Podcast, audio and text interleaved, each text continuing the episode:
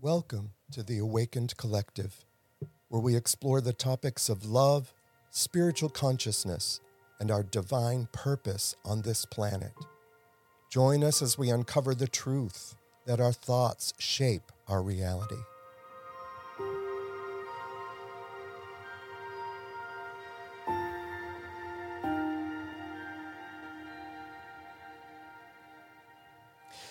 Welcome to the Awaken Collective. I'm Rick Gregory, and I'm so glad you're here with us today. And as always, I need to remind you that you are a divine extension of your Creator's love on this planet.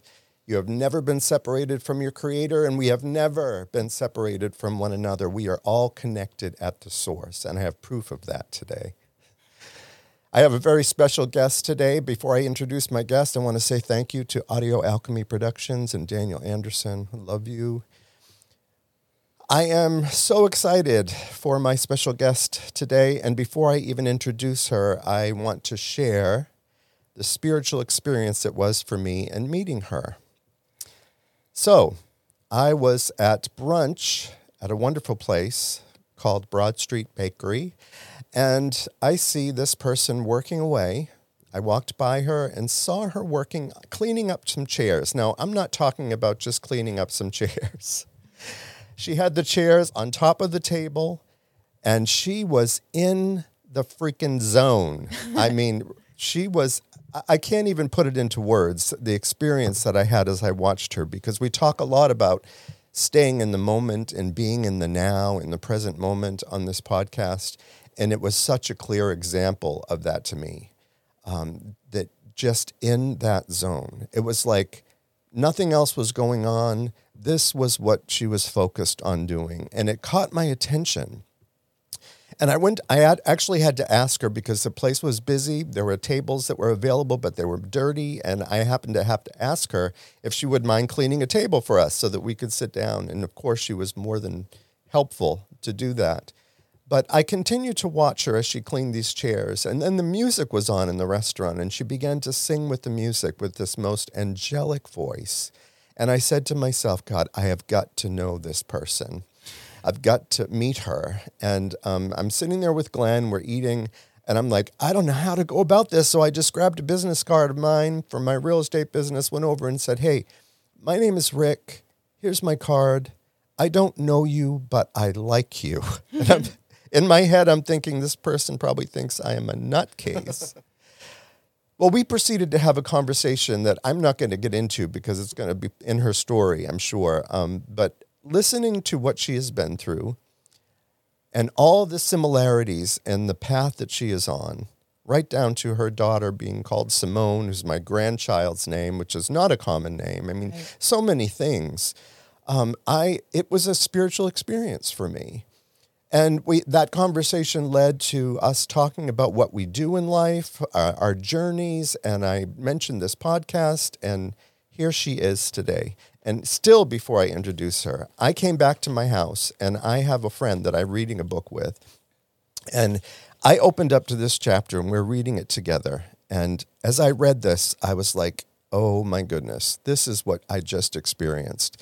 And this is from the book called uh, uh, A New Earth by Eckhart Tolle Awakening to Your Life's Purpose. It's also on my webpage at theawakencollective.org under my reading list. But listen to this most people have moments when they are free of ego. Those who are exceptionally good at what they do may be completely or largely free of ego while performing their work. They may not know it but their work has become a spiritual practice. I have met teachers, artists, nurses, doctors, scientists, social workers, waiters, waitresses, hairdressers, business owners, and salespeople who perform their work admirably without any self seeking, fully responding to whatever the moment requires of them. They are one with what they do, one with the now, one with the people or the task they serve. It comes as no surprise that those people who work without ego are extraordinarily successful at what they do. Anybody who is one what, with what he or she does is building the new earth. And for me, this young lady, Christine Cody, is building the new earth.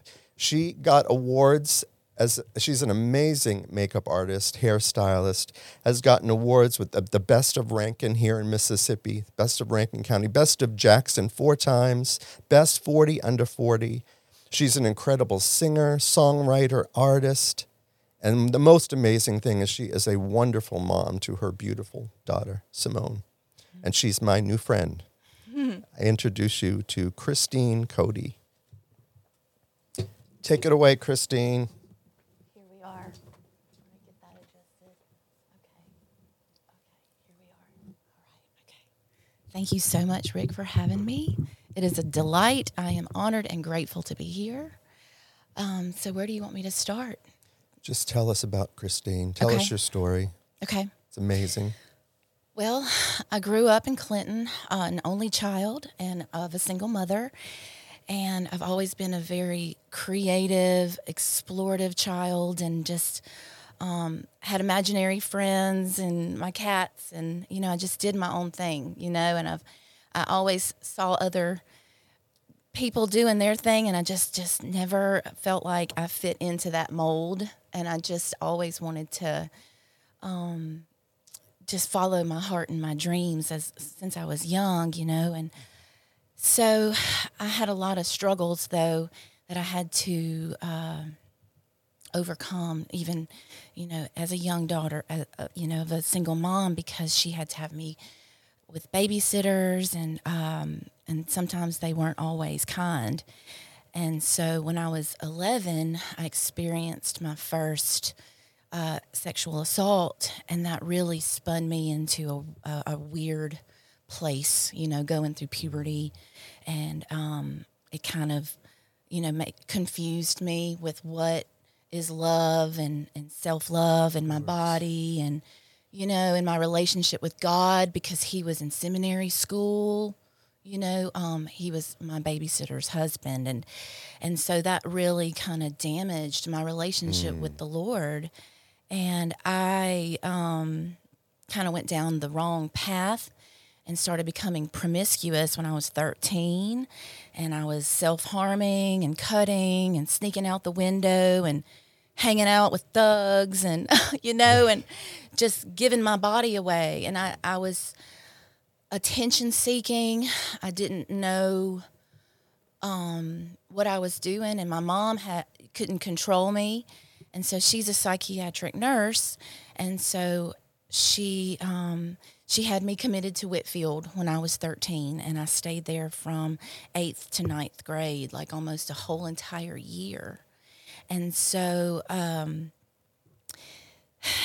that was that was hard because they put you right on medication, and you know, and I stayed in seclusion rooms, and uh, I sang to soothe myself. You know, in rooms like this size, no furniture, nothing. It was just white walls and a barred window, and I, I spent weeks at a time by myself in a seclusion room. And when I was 13, you know, and I was going through hard stuff, but I still never healed from that trauma. You know, um, I don't think that medicine and seclusion rooms were the were the answer at that time, and, and that was the '90s when mental health wasn't the same as it is today. You know, there's a lot more help these days.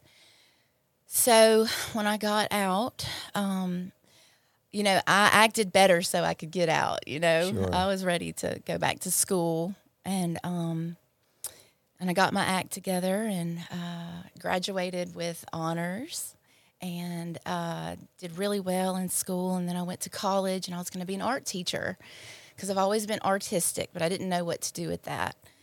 Um, so I went to MC for about a year and a half, but then I found myself working part time at a makeup counter. And I loved the joy of having somebody's face in my hands face to face. There was something unique and special about art with a with someone and not just alone on a canvas. And so I really, really loved makeup because it brought me close to people and it brought me company. And, you know, being an only child and a, and a loner and a free spirit, you know, I need those connections. Mm-hmm. And makeup was the avenue that brought people to me face to face and we could share our stories in a real private way while I'm doing their makeup, you know? Yeah. And so I actually ended up dropping out of school and becoming full time at the makeup counter in my early 20s. But that was also in the early 2000s when drugs and alcohol and partying and all the fun stuff was going on. And so I kind of got lost in that. And um, where do I even go from here? But so um, I ended up losing my job and working at Broad Street. and then I was I was 22 at Broad Street, and that's when I started there. And um, I was a young free spirit and singing and playing at Fenian's and Martin's and Old Tavern, and I um, played in a band called the Gnarly Bird.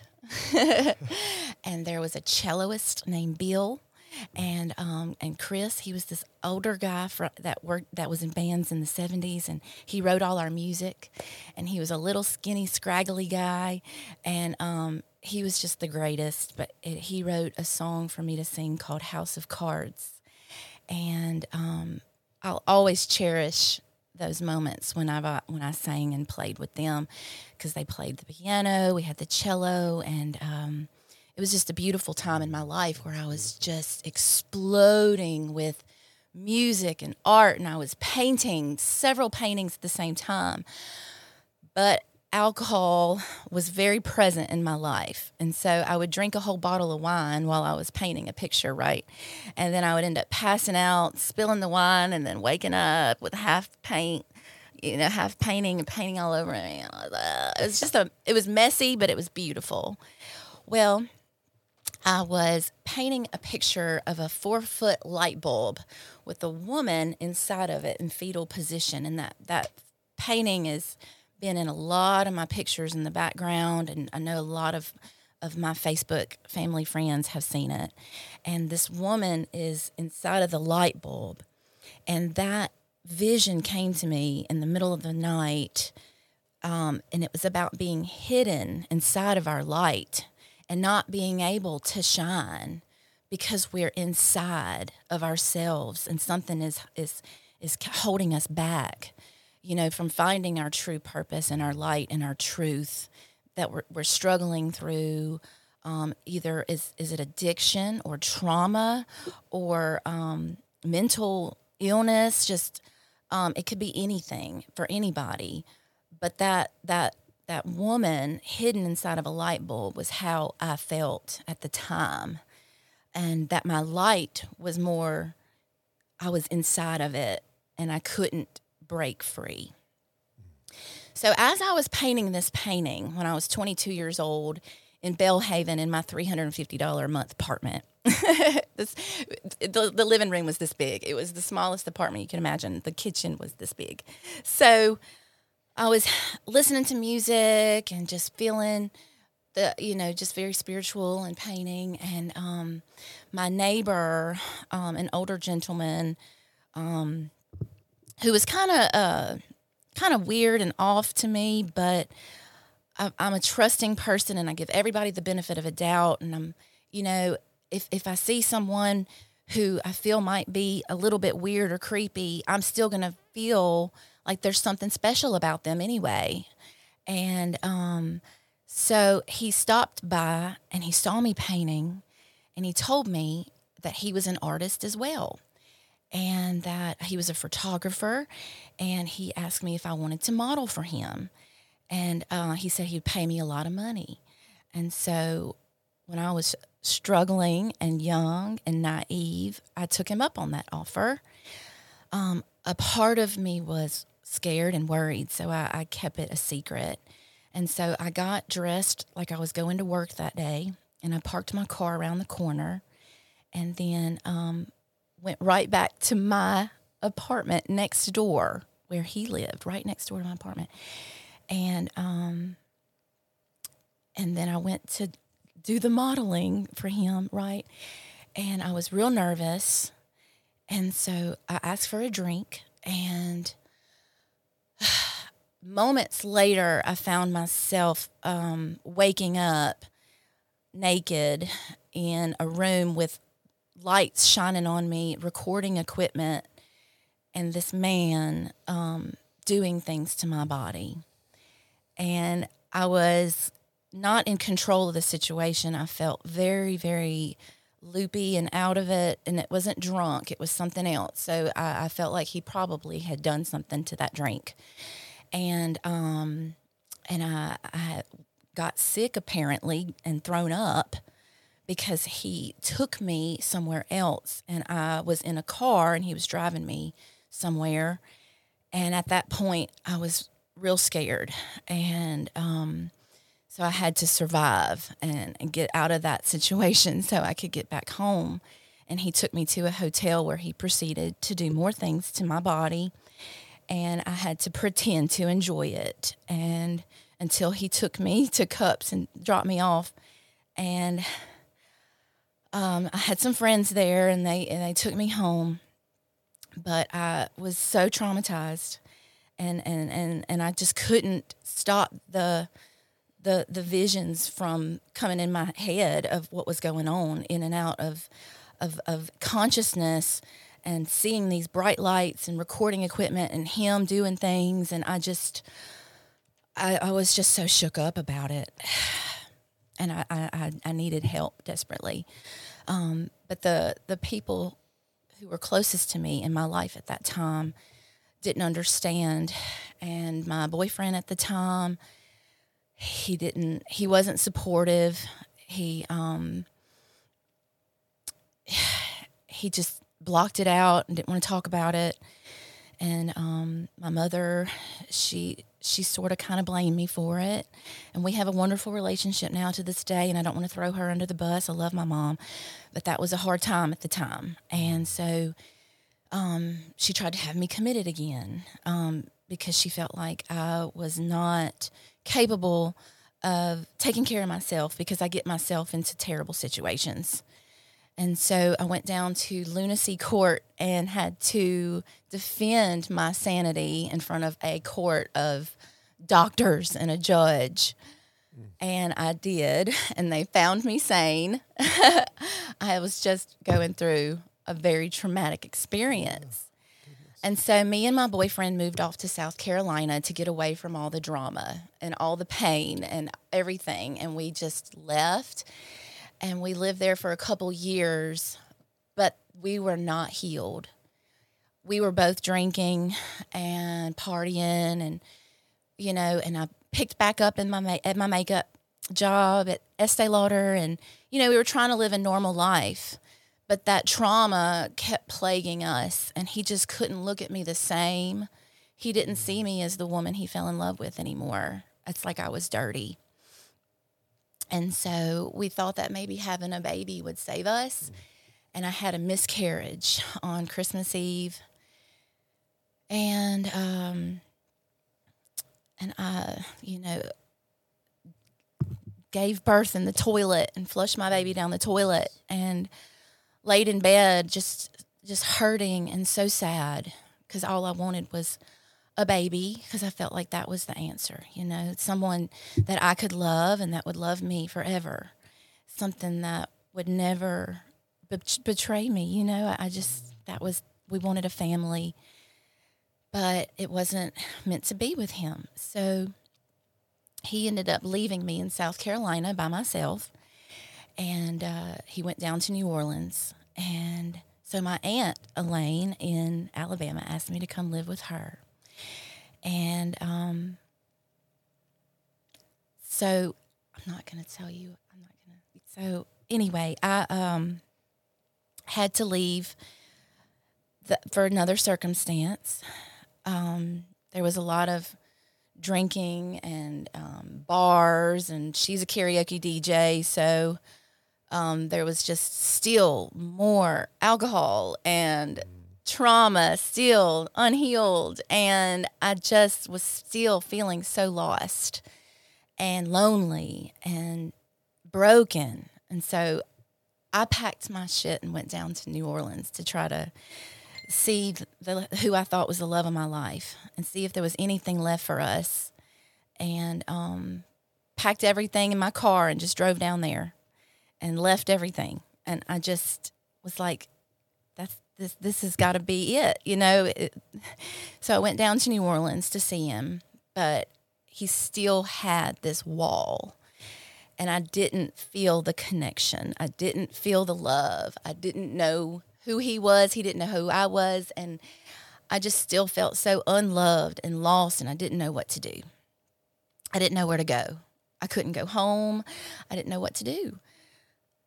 So I took my guitar and my grandma's blanket and a backpack and drove down to the French Quarter and just started walking around, just completely lost. And I uh, saw a gutter punk girl standing in a doorway with her hands on her hips, and she had free tattooed on her knuckles.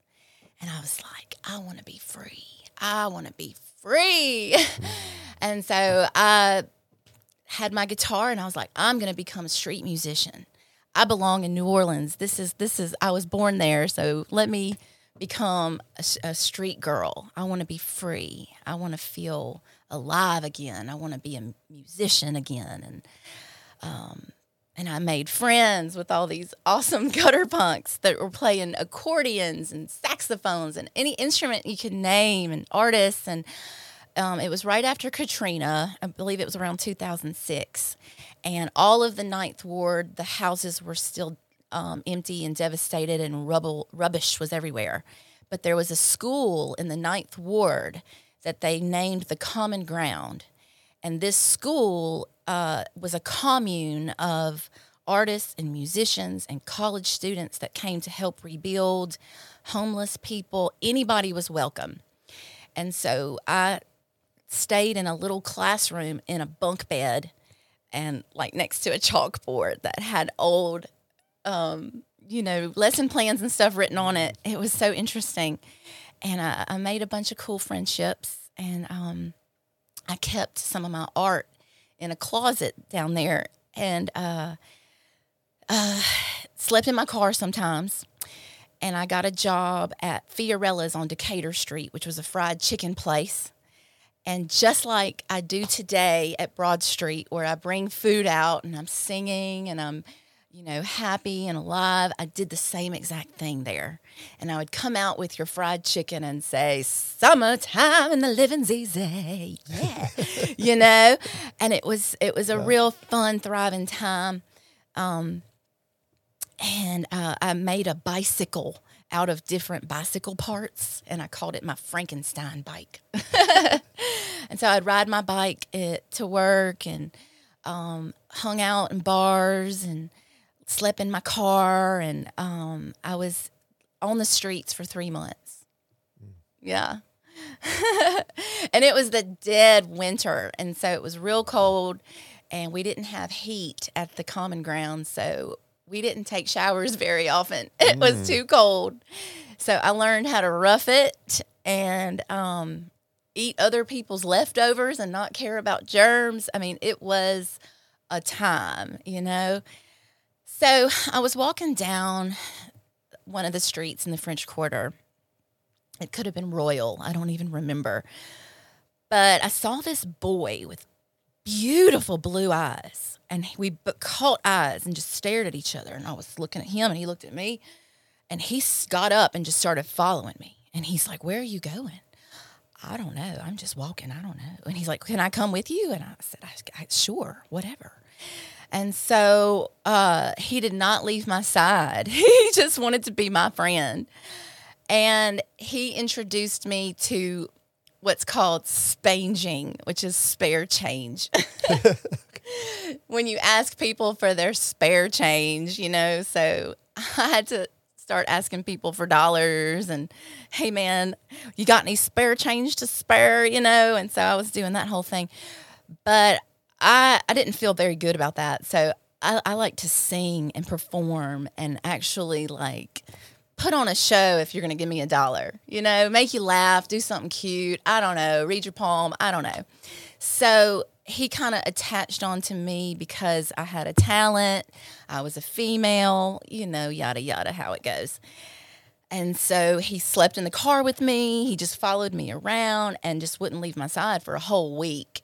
And he asked me to go on the road and and do the whole road life. And um, I was nervous and scared about it, kind of panicky. My heart was just beating when we left town. I just was scared to leave New Orleans.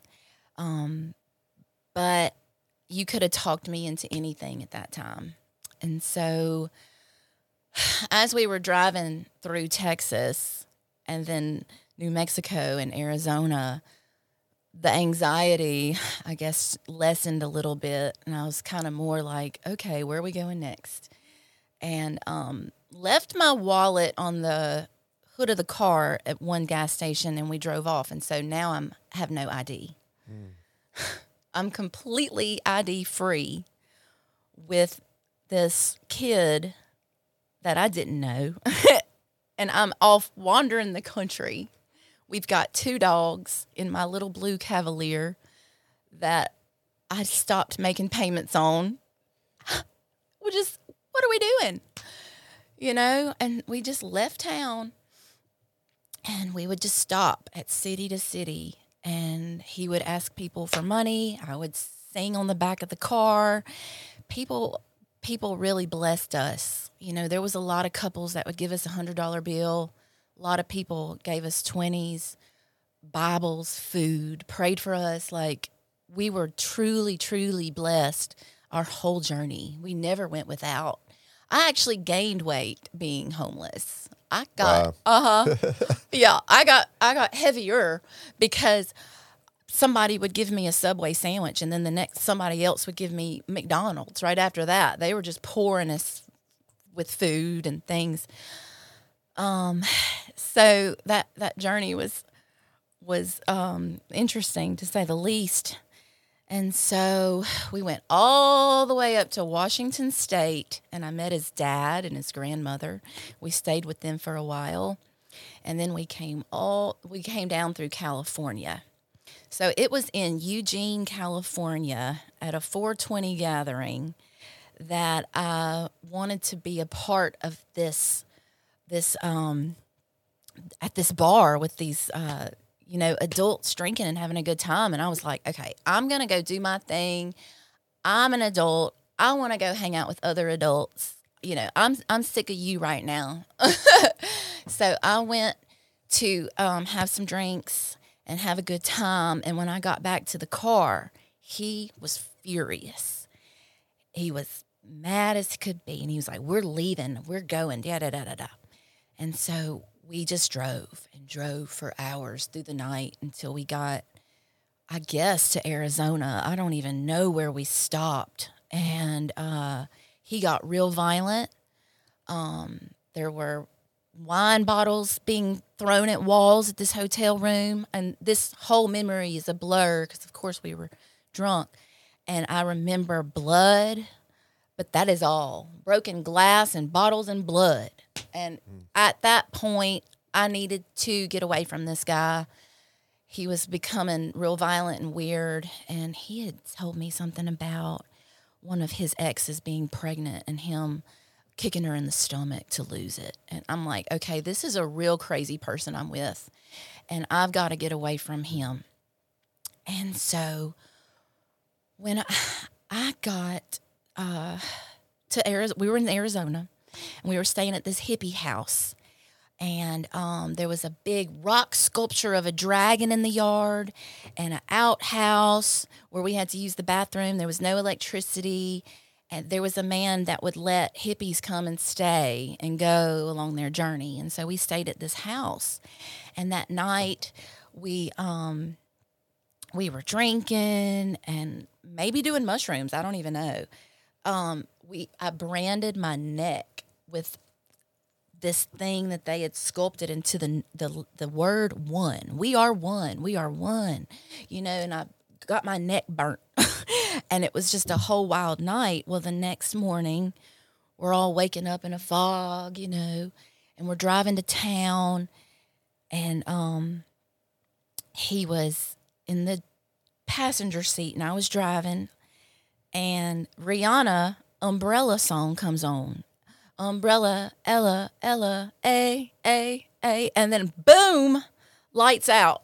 I got punched right in the face. Okay. while I was driving. And I pulled over and I'm crying and I'm holding my face and I'm like, why'd you do that? And he was like, you were flirting with that guy last night. I'm like, what are you talking about? You know? And so I was like, I'm done with you. I'm leaving. And I just started walking down the road. And um actually it was New Mexico. It was New Mexico. It was a New Mexico mountain. I have a postcard. Anyway, so he gets behind the wheel and he's chasing after me and, you know, get back in the car. I'm sorry. No, leave me alone. And I'm like, you know, and he ended up driving the car into the, the guardrail of a mountain and messed up the whole bumper and the, the, the wheel was shaking and about to fall off. And um, a fireman truck guy came and picked me up and took me back to the house where we were staying and and he drove the car back up the mountain like that. And um and he was telling me how sorry he was and so we ended up hitchhiking from there and left the car in the mountain. and took our two dogs and backpacks, my grandma's blanket that I still have, and um, we were hitchhiking.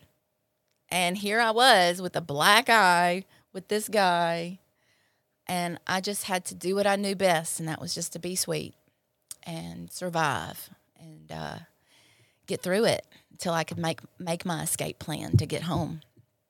So we hitchhiked from New Mexico all the way to Missouri, which is like all the way across the country and north. Okay. And we just took 18 wheeler rides. And I knew that was so dangerous.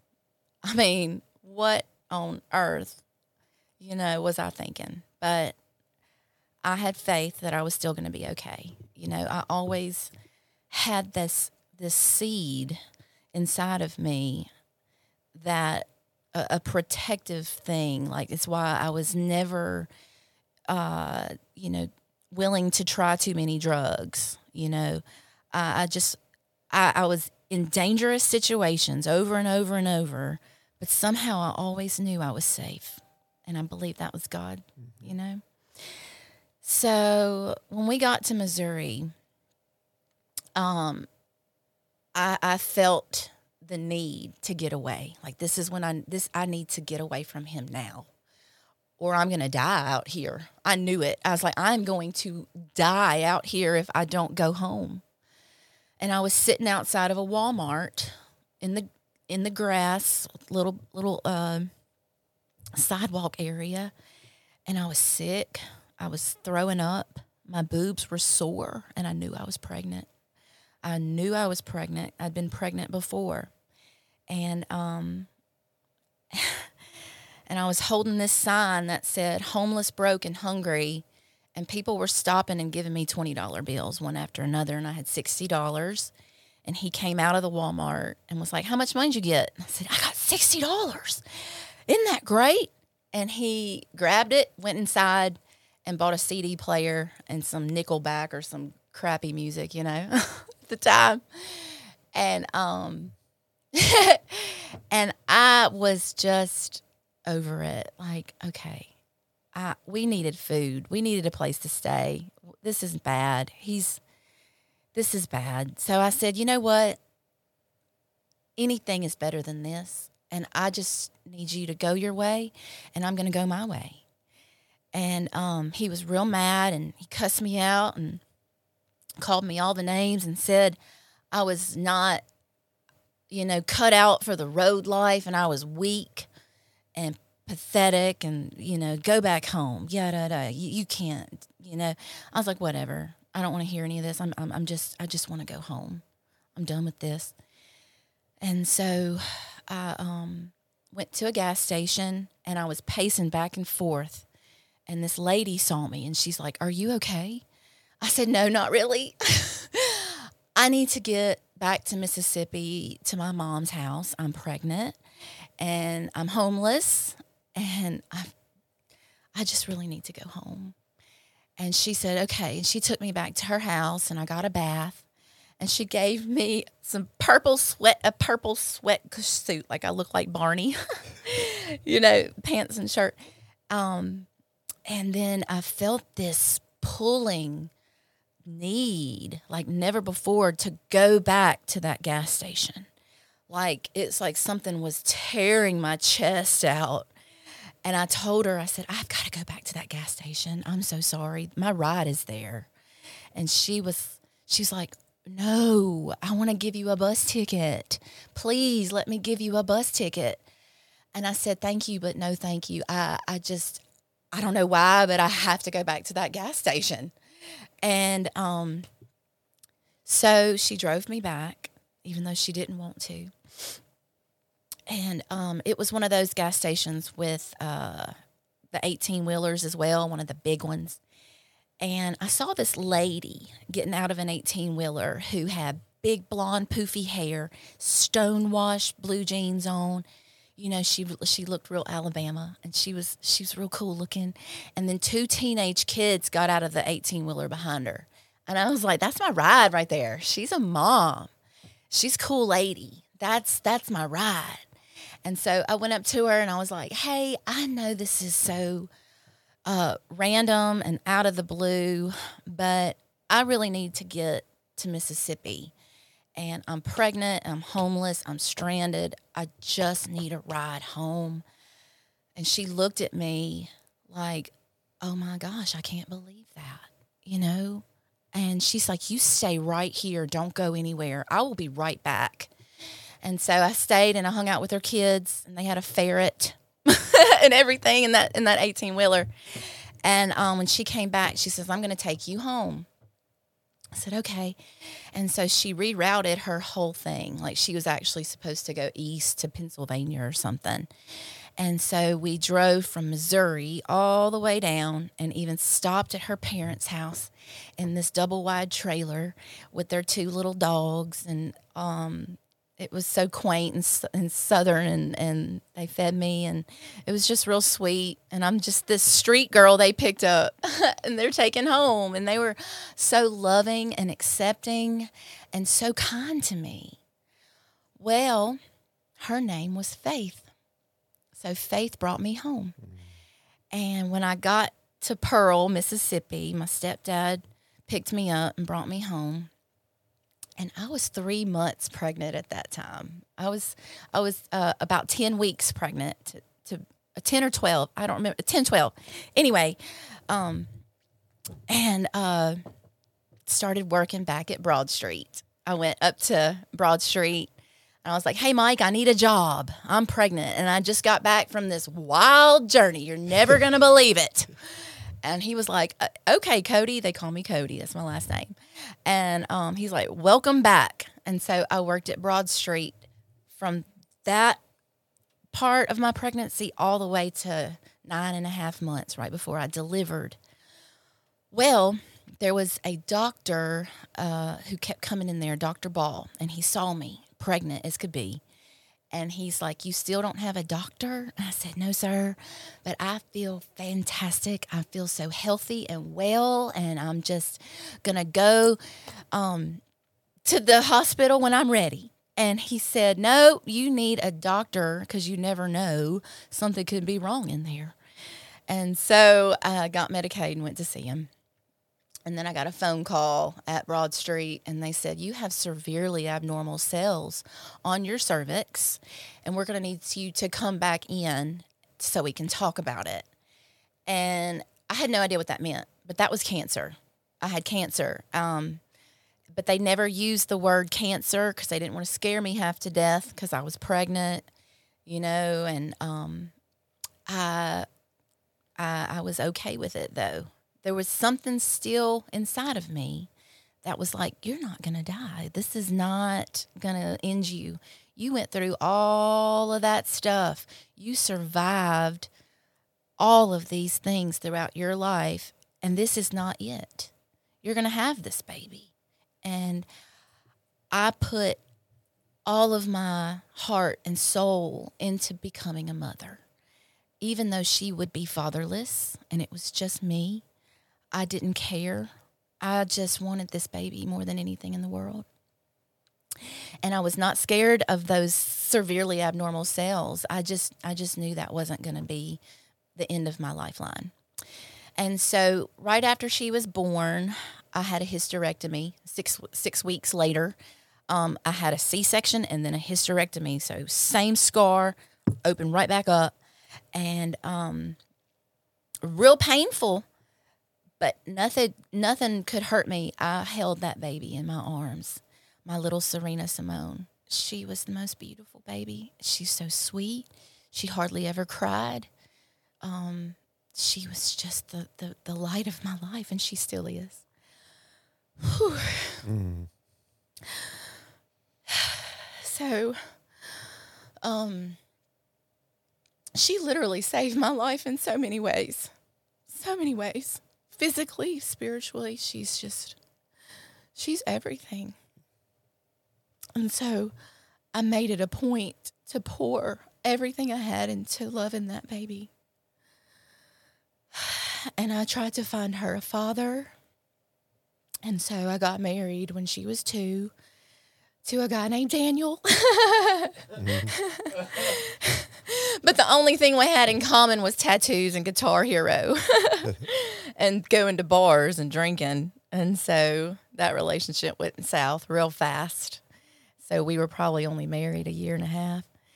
And then there was there was the next guy and he was in her life for 6 years and he was her father figure. Um, but still the drinking that damn alcohol, you know. Um, but I didn't know that that was keeping me ill. You know, I just thought that I struggled with depression and anxiety, and that's just the way it was. I thought that I'm an artist, and artists are just mentally ill, and that's just the way it is. You know, Van Gogh cut his ear off, and, you know, I just thought this is just who I am. And I just struggled mentally.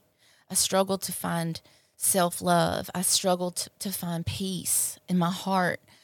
Um, I just didn't know how to take care of myself except for taking care of other people. And that made me feel good. At the end of the day, I knew that I had made somebody's day by doing their wedding or their their makeup for some special occasion, you know. And so I worked at Mac until Simone was eight, and then I started my makeup business.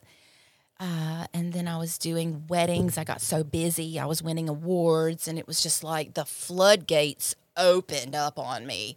Like now, everybody wants you to do their makeup, you know? And so I was overjoyed and overwhelmed. And so I poured and I poured and I poured. And I responded to all the messages. And I, I, I, I was like, yes, yes, yes, yes, yes, yes, yes, for the next seven years, mm. you know? And I slowly declined because I wasn't making time for myself. I wasn't physically taking time to take care of myself. And then there was COVID.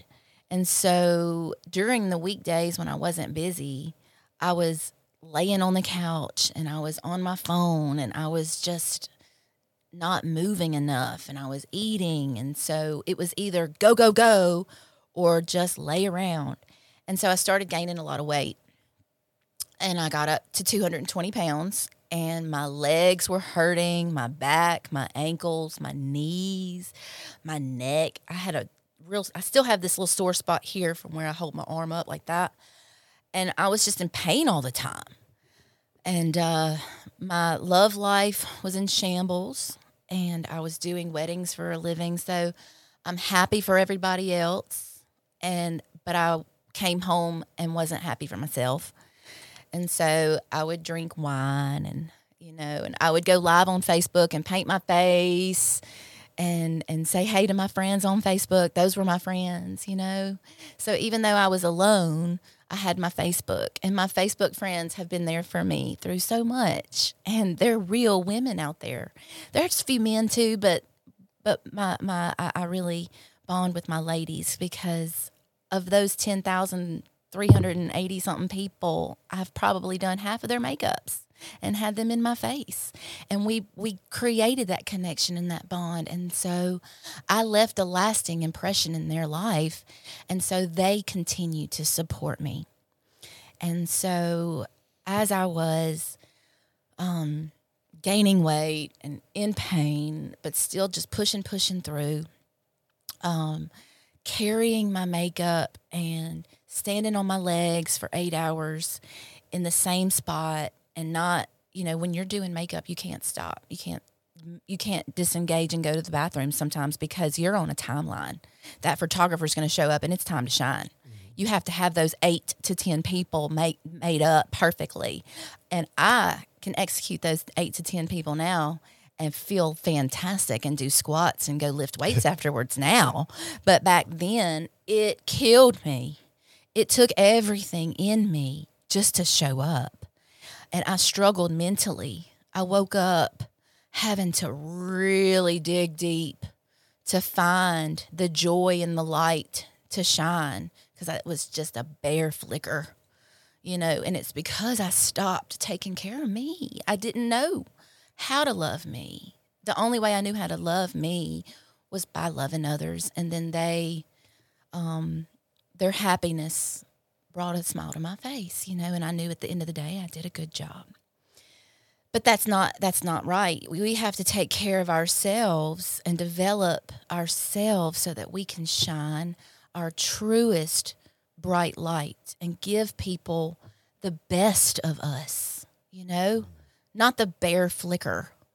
And so now that i've transformed my life and i'm healthy and whole and i'm well i can use all of these experiences to inspire and influence other people of no matter what you're going through there is always that seed of hope always no matter what. Never give up. Never. Um so i quit drinking um june 6th of 2022 because the dark thoughts were just too much and that mental torture I was putting myself through, I couldn't do it anymore. That self talk that you're just a disgusting, washed up old hag loser. You just look like a disgraceful, pathetic. Like these are the things I told myself. And I looked in the mirror and I just I just didn't feel pretty anymore. So I just put on more and more makeup and I just kept putting glitter and cheetah spots and yellow and orange and I just kept putting more and more makeup on and lashes out to here, you know, and it just it still didn't make me feel pretty. I pretended that it did, and my Facebook f- friends and family, you know, were, were loving me and telling me how pretty I was, you know, but I still just didn't feel it. I just felt like a painted clown, you know. And so I quit drinking June 6th, 2022, to just get rid of all that. I'm just sick of it. You know, it was kind of like when I was outside of that uh, Walmart. It, it's like anything's better than this. I got to stop feeling this way. I hate this. And um, so I said, I'd rather be bored on my couch and have nothing to do than sit here and tell myself what a terrible person I am. And so I was bored for a whole good week or two, just not knowing what to do with myself. But I got on YouTube and I found out how terrible alcohol is for you. And I did a lot of research and I drank kombucha and hot tea and I had a tumbler with sparkling water and I kept drinking other things until, you know, I could calm down. It took about eight or nine days to really get rid of the the the the the headaches and you know coming off of being a regular drinker you know? And then i started to feel my mind and my heart and my soul come back to life. So for so long i felt like i was swimming in the ocean with just like 50 pounds of sand on my back. And i'm just swimming and, and i see this island in front of me but i could just never get there I just felt like I was struggling. But when I quit drinking, I felt that sandbag lift off of me and I could swim. And I was getting closer and closer to that island. And I started to love myself. I started to tell myself, you are talented and beautiful and worthy. and capable. And these people that love you and support you see that in you. And I started to see it too. And um, so over the next six months of not drinking, I lost 10 uh, sorry, 20 pounds of inflammation. So I went down from 220 to 200. And then I found out about this new miraculous natural fat loss product. And it was brand new to the market. And my client, Kimberly, told me about it. And she's like, go sign up right now. You need to be an elite founder. This is going to change your life. Be on my team. And I'm like, yeah, yeah, yeah. You know, people approach me about products all the time. I don't care. But then whenever I read that it was an anti-inflammatory, I said, okay, because I wasn't really trying to lose weight. There was never I never thought that I was um, ugly or anything. You know, I loved my full figured body. I, I you know, I did photo shoots. Um, hashtag more to love. So I wasn't even looking to lose weight. I just wanted to feel better. And the pain in my legs and my knees were um, keeping me from being great. And so I said, okay, it's an anti inflammatory. And I might get down to a size eight or a 10 like when I was younger. That sounds great. Let's do it. So um, I prayed about it for a whole week because it cost me $3,600 to um, be an elite founder. That's the top of the top in the company. Okay. You're like buying a share. And I had $4,000 to my name. And that's not a lot of money in the adult world. We can spend that in no time, right? And so I took a huge leap of faith and decided to just go all in. And um and this was for a product that I hadn't even tried yet.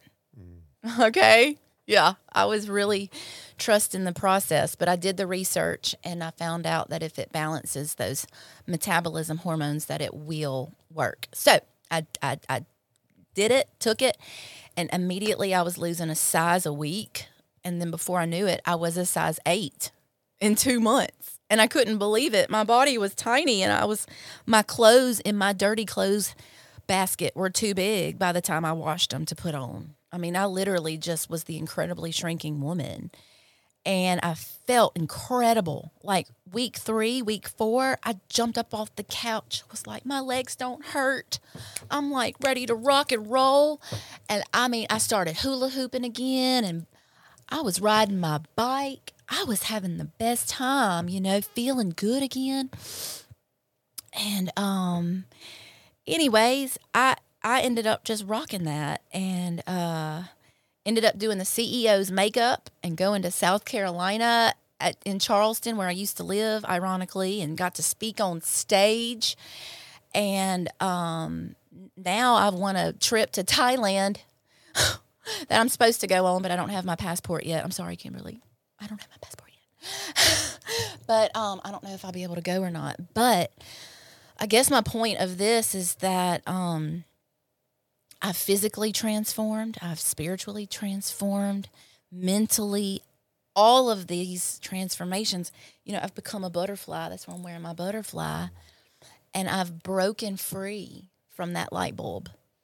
And so now, with my story, um, when I when I get my book finished, I feel like I'm going to publish when I'm 44. So I'm going to be working on it this year, and I'll be 44 next year And yeah. And um, I want the cover to be a light bulb broken open with flowers and light just busting out. And I'm going to paint that on my face and we're going to make it happen. I'm going to have my story and it's going to be full of art and inspiration. And I just want my life to inspire others, you know, because I mean, I, I just have been flooded with messages of people telling me that I've inspired them. And so I find that very motivating to keep going and to do what I do because people are watching. Yeah. You never know who's watching. I even had a message last night of a woman who was drinking and, and really struggling and um and I, I told her I was like, okay, well tonight's the last night you're drinking. Mark it on your calendar. Tomorrow is your first day sober. And I said, message me tomorrow. You've got homework. So hopefully, you know, I'll planted a seed with her. And it just is such a grateful honor to live in a life that I feel like I can help people just by helping myself, mm. you know? just by being who we Yeah. are, you know. And it, so many people, I mean, your story is amazing, and so many people would have a hard time recovering from some of the things that you've gone through. So you know that there somehow was a power greater than you at work all along the way, but nothing is wasted. You know, it's what I I've learned that I don't, I can't regret my past. There's nothing I would ever change about my past. I Right. wouldn't be where I am today, and nor would you be. I think you'd agree with me on that if it mm-hmm. weren't for the things that you've gone through mm-hmm. and the people that you are now able to reach as a result. I mean, there are people that you could reach that I'd never be able to reach with your experience and what you've been through, you know, and they're all out there. Well, we all have our own voice. Yes. Your voice reaches people I That's can't right. reach, you Yeah. know? Yeah. Mm-hmm. It's just so much hope. So, what would you say to someone who might be in a situation like you're in, might be in that place of jumping off, of feeling like, you know, they're just not going to make it? To your younger self, from your adult self, what would you tell your younger self- I would say today? just hang in there, baby girl. There is so much love and joy and peace and restoration. You just have to take the first step. Mm. That's all.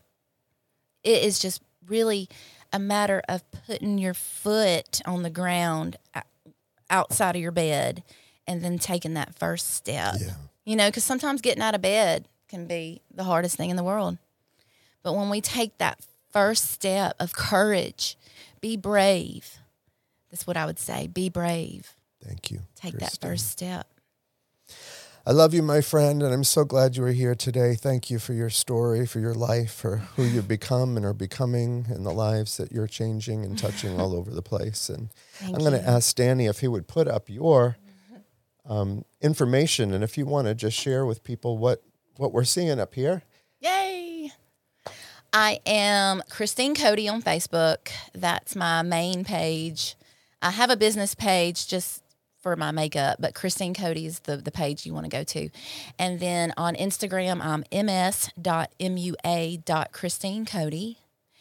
And that's it. I, I don't like to have too many platforms. So it's a lot. it's a lot. Keep it simple. Um, Christine Cody's Playhouse on TikTok. Awesome. Look at those. Look at that work, though. That is it is amazing. You are talented. Multifaceted. Yes. Many hats. Thank you, Christine and Danny. If you put been up an my- honor. go ahead. What? It's been an honor. Oh, awesome. Yes. And uh, f- for me, as you know, um, we are available. If there's anyone out there that's struggling and you're just looking to talk to somebody, um, all we have to offer is our experience, our strength, and our hope. But you have access to reach out. You can reach out to me at Rick Gregory at theawakencollective.org. You can go to our website at theawakencollective.org. YouTube, all that information is there. YouTube.com at rick.gregory. My Facebook page, The Awaken Collective. We'd love to hear from you. We'd love to help in any way we can. You've heard some really deep things here today from my friend Christine. And if there's anyone out there that's struggling, I, I have friends who have contacts all over the country for people that can help you in recovery, can help you with trauma therapy. So please reach out. Thanks for joining us today. Love you. And as always, uh, you are loved and you are the extension of your divine creator's love on this planet.